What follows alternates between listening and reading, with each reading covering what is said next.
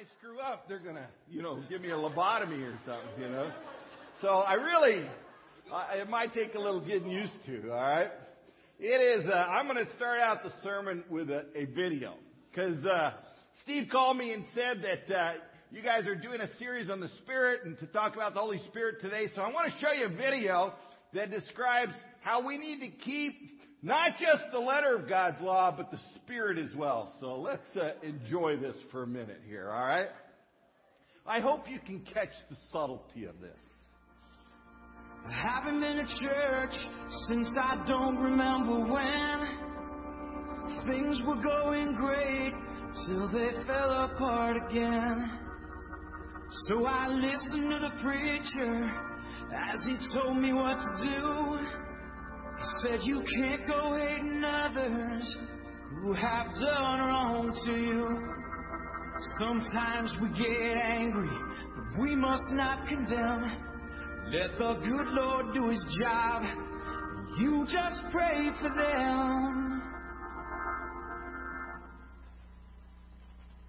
I pray your brakes go out running down a hill. I pray a flower pot falls from a windowsill and you in the head like I'd like to. I pray your birthday comes and nobody calls. I pray you're flying high when your engine stalls. I pray all your dreams never come true. Just know wherever you are, honey, I pray for you. I'm really glad way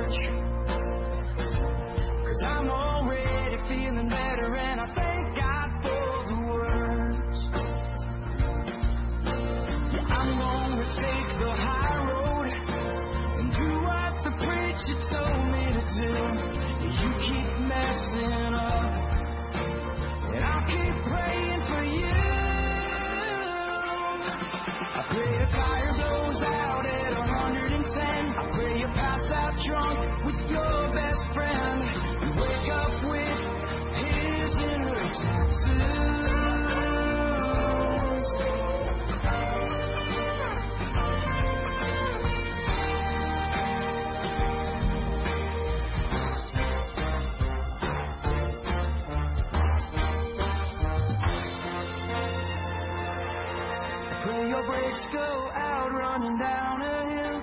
Pray a flower pot falls from a windowsill and knocks you in the head like I'd like to.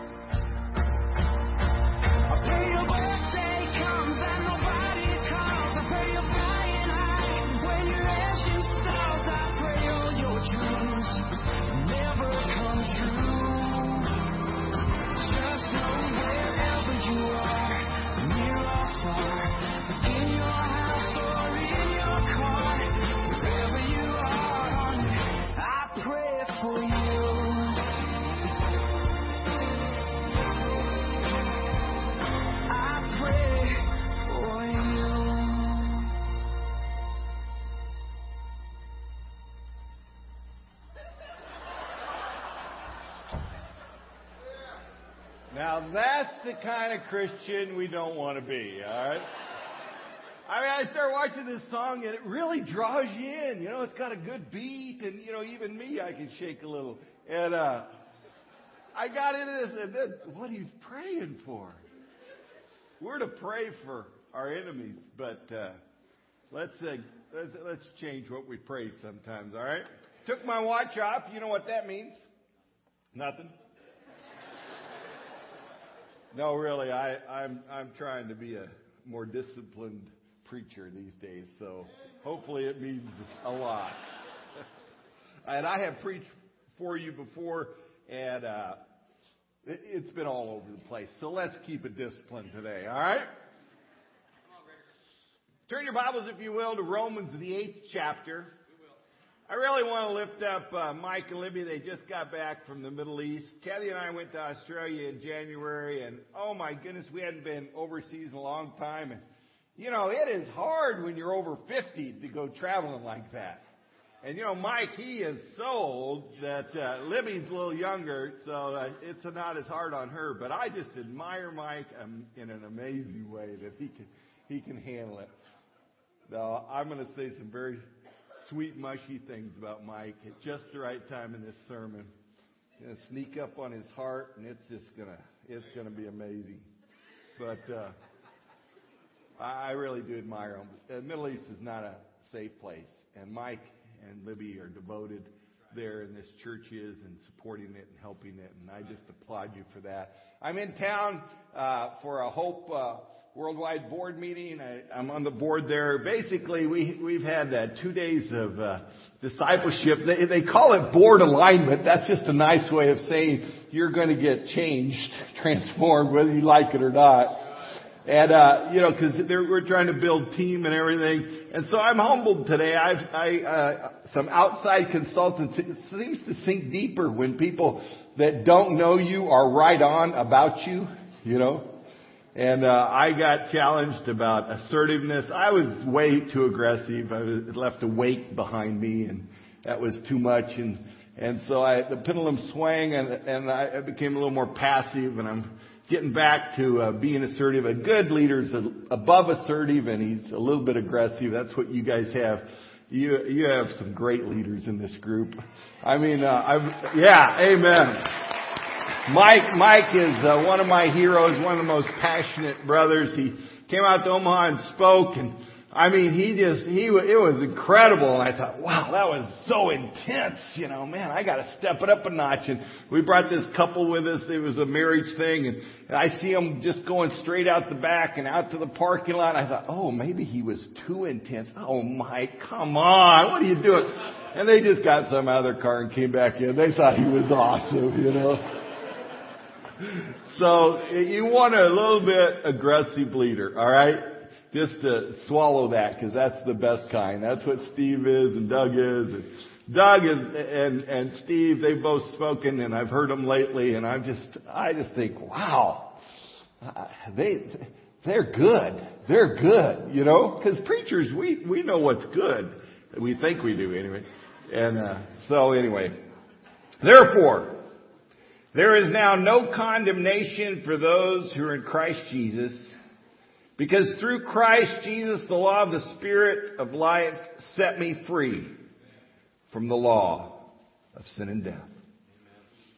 When Gordon Fergus and I were leading the church in San Diego, Gordon asked me to read a book by a fellow named Bruce Narramore entitled No Condemnation. He thought I was a little uh, legalistic, a little harsh, not very merciful, not very gracious to myself or other people. And he was right, and I read that book, and it, it had a profound impact on me. That when you can give yourself grace, you can give it to other people. And if you haven't been able to give yourself grace, then you haven't extended that mercy to other people.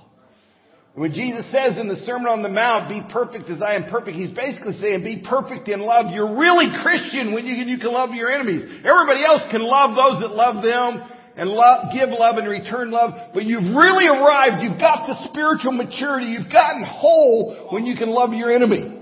Alright?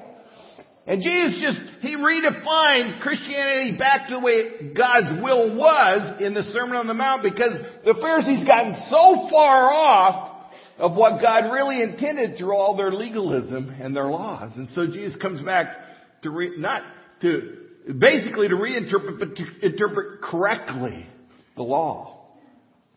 And we sometimes do keep the law, but we don't keep the spirit behind the law the heart, the love, the mercy. That's why Jesus says in the Sermon on the Mount, the key to it is mercy. That if you give mercy, you'll receive mercy. And it's saying here that there is now no condemnation for those who are in Christ Jesus. I haven't arrived at totally embracing no condemnation. I still feel guilty Sometimes when I should, because I'm sinful and prideful and selfish and lazy and lustful. And sometimes because I just know I'm not perfect and I'm trying to be.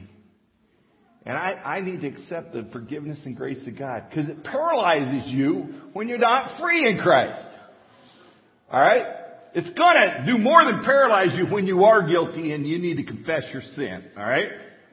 I've helped, uh, uh, six young single guys become Christians in the last six months, about one a month. And boy, has that changed my ministry. You know? It's balanced me out a little bit. I think I, I got to a point where I was really, really encouraging and always really trying to build up and give grace and everything. And then I sort of got brought back to reality. These guys are sinners.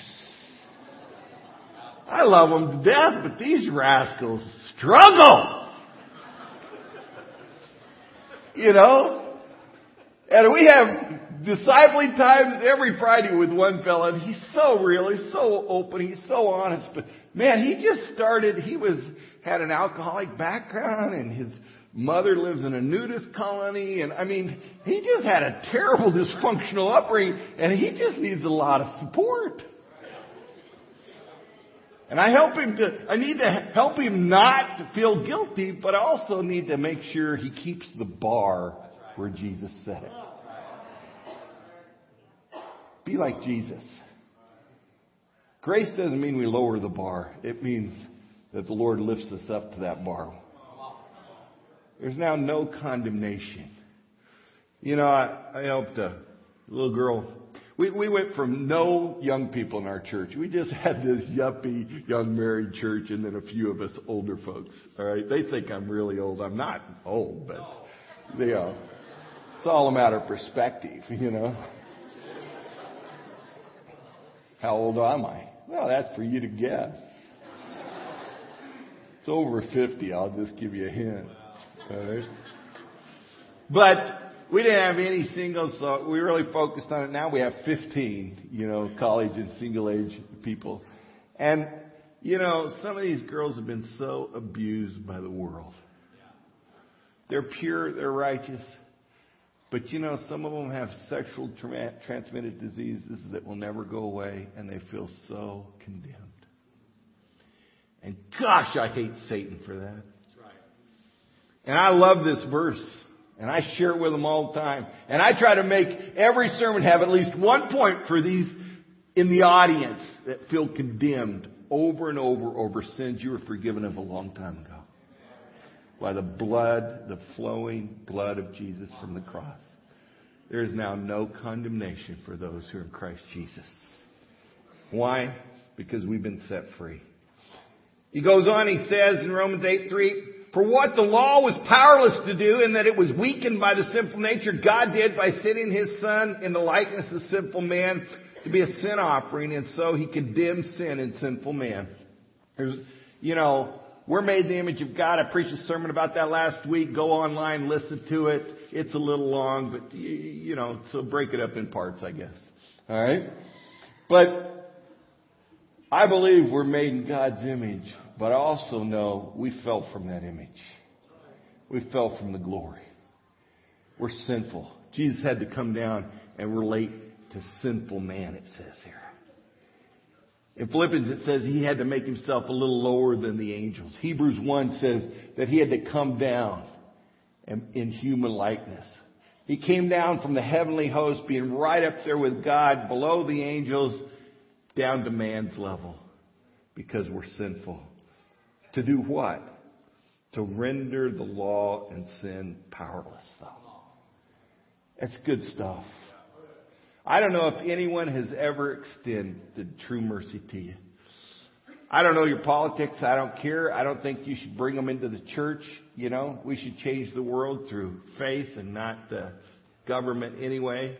I think you should participate any way you want. So, you know, more power to you. But it's election year, so it's a great year to have hope projects because all the politicians want to get out there and know, collect votes. So we had an incredible MLK day. Our little church of 100 people, we had five fire trucks, the fire chief, the assistant fire chief, they all want to get reelected. We had one person running for mayor. We had a guy running for the U.S. Congress.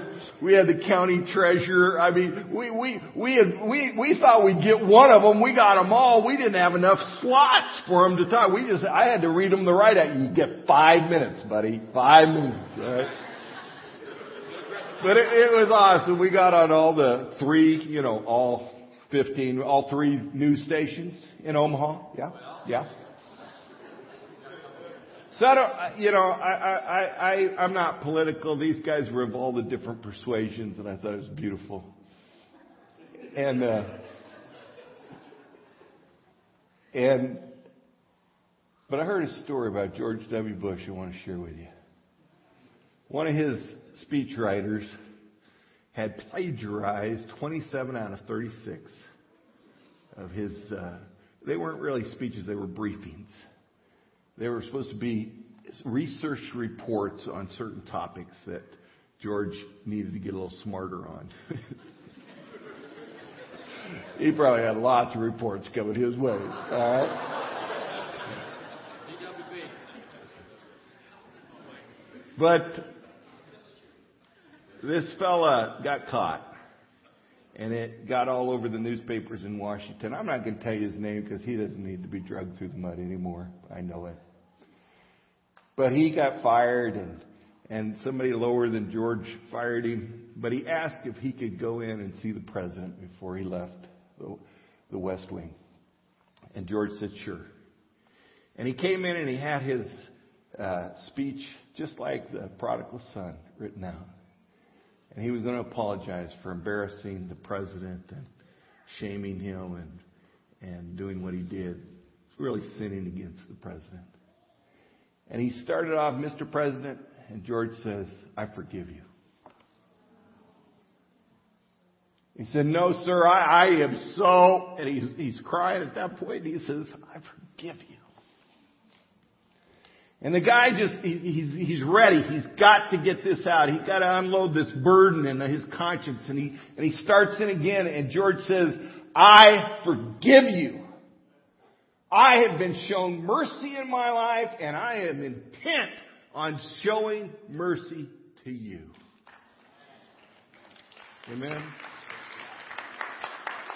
And I don't know, I'd like to hear the story about when he received mercy.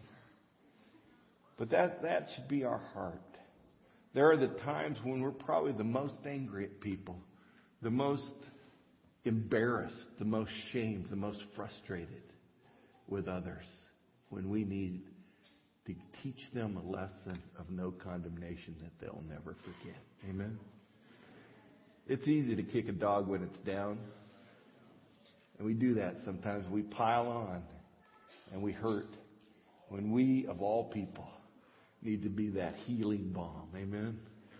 To heal hearts. And he goes on in Romans 8, 10 through 11. But if Christ is in you, your body is dead because of sin, yet your spirit is alive because of righteousness. And the Spirit who raised Jesus from the dead is living in you, brother, living in you, sister. He who raised Christ from the dead will also give life to your mortal body. And he's saying mortal body in a way that really isn't becoming. He saying Jesus is going to give life, the Spirit's going to give life to our dead bodies, our human, our sinful, our nasty selves through His Spirit who lives in you. What's good in me? You know, we want to feel good about ourselves. We want affirmation. I mean, it's embarrassing. I, I'll tell you my age now. I'm 54 years old and I still want people to affirm me. You know? It's embarrassing. I had a therapist. He's really a supervisor in the chaplain department at the hospital where I work. He told me, he said, Greg, as long as you live here, I'm never going to tell you you did a good job. You're going to tell yourself you did a good job because you do a great job, but you want to hear it from me so bad you're like a child. Oh, that hurt. but you know, I'm the youngest of four boys and my brothers picked on me and mocked me and made fun of me and my dad was cold and aloof and I just have something in me to try to please authority and try to please my teacher, try to get that A. I'm driven to succeed. And it's been the best thing for me. Now I look in the mirror and my daughter said, if you say that, Greg, I'm going to crawl under the bench, but I'm going to say it. Doggone it, I'm good enough. I'm smart enough. And people like me. Brothers and sisters, affirm yourself because the Spirit of God lives in you.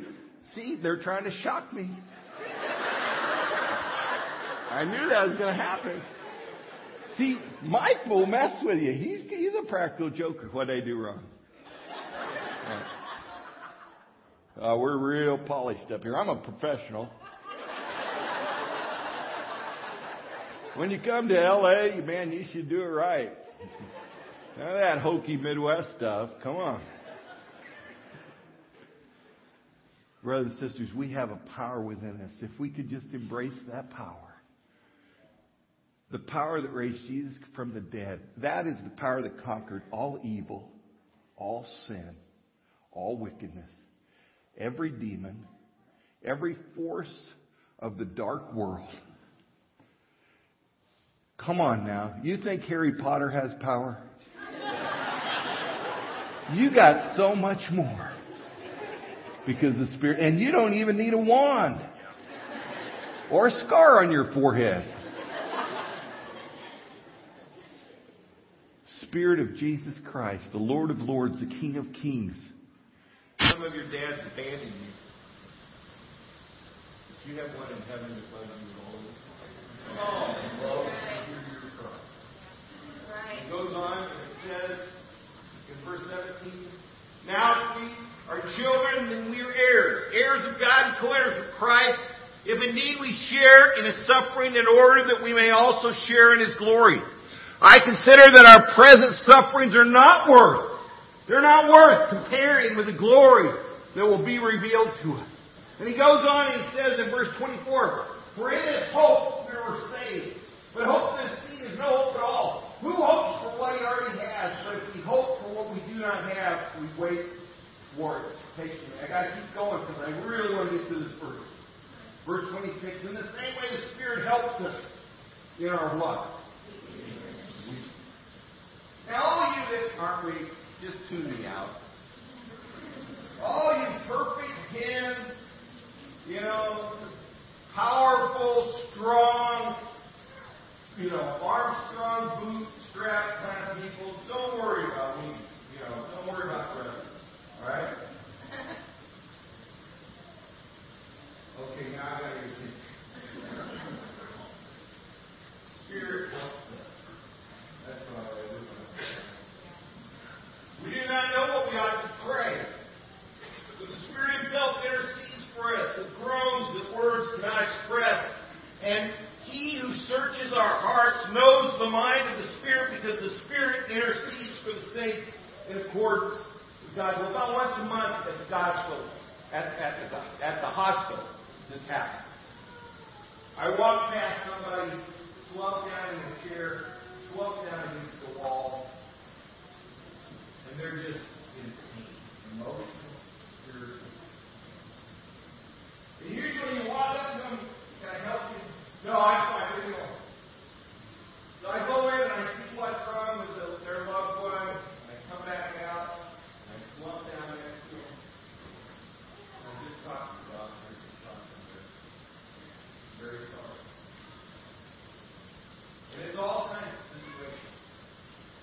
Tragic. There's blood infections going around right now. People of perfect health in a week has been done. There's all kinds of tragedies. This particular person, so in love, the person that was sick, they had been waiting for, they got married after 40. It was the, the, the knight in shining armor, the Prince Charming. They're so very in love. And they were so mad at God, which is who they should have been mad To Satan, the murderer, the liar, the destroyer of good. But people, for some reason, get mad at. So I sat there and didn't say anything for a while. And eventually all this stuff comes out against God. And then humility always comes out after the pride. And by the time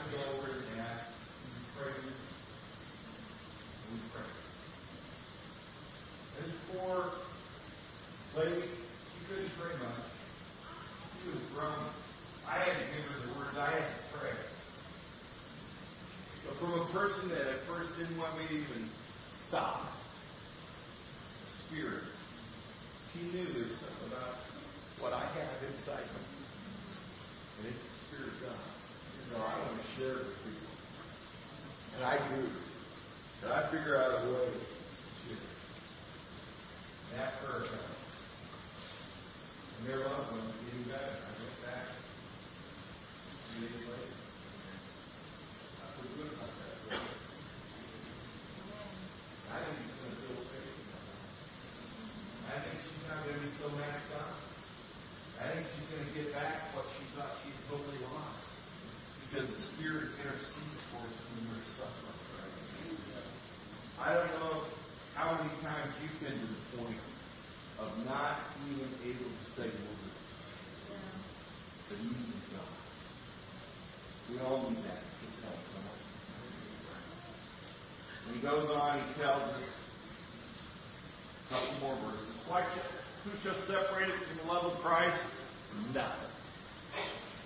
Nothing. You can you can make your own choice to walk away.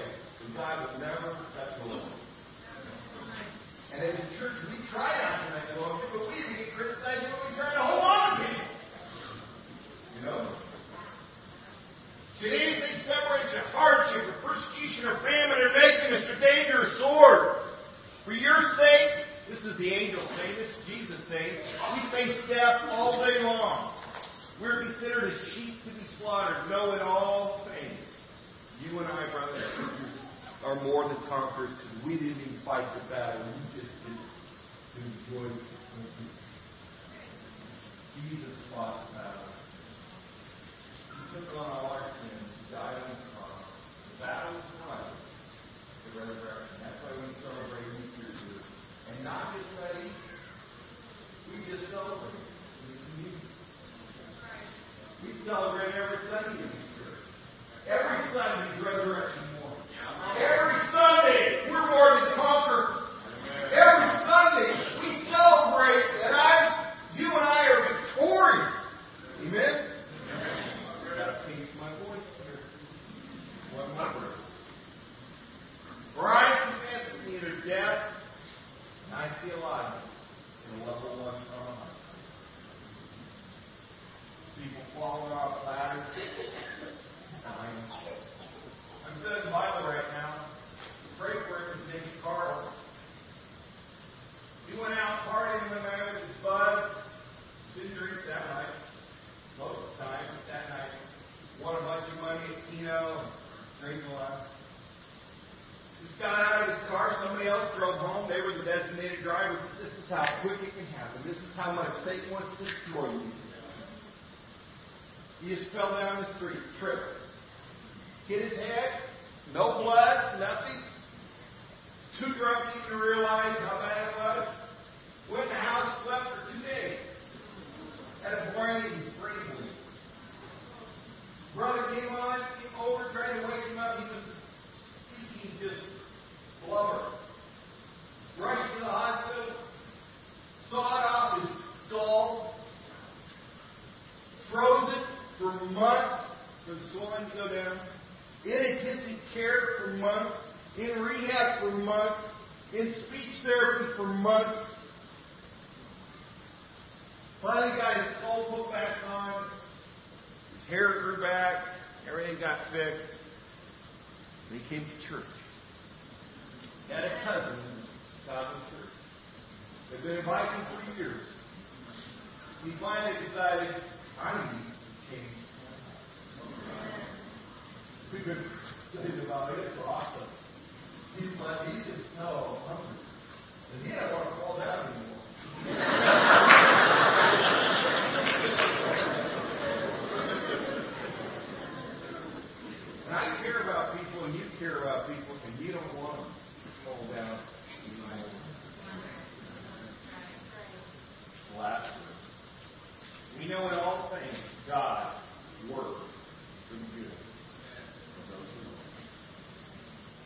what does the Spirit do for you and me?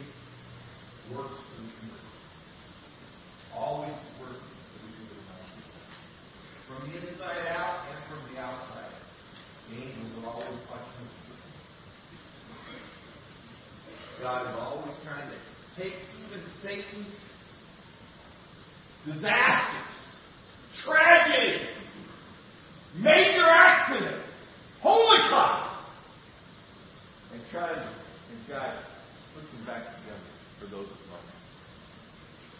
I see a lot of tragedy, but I wait.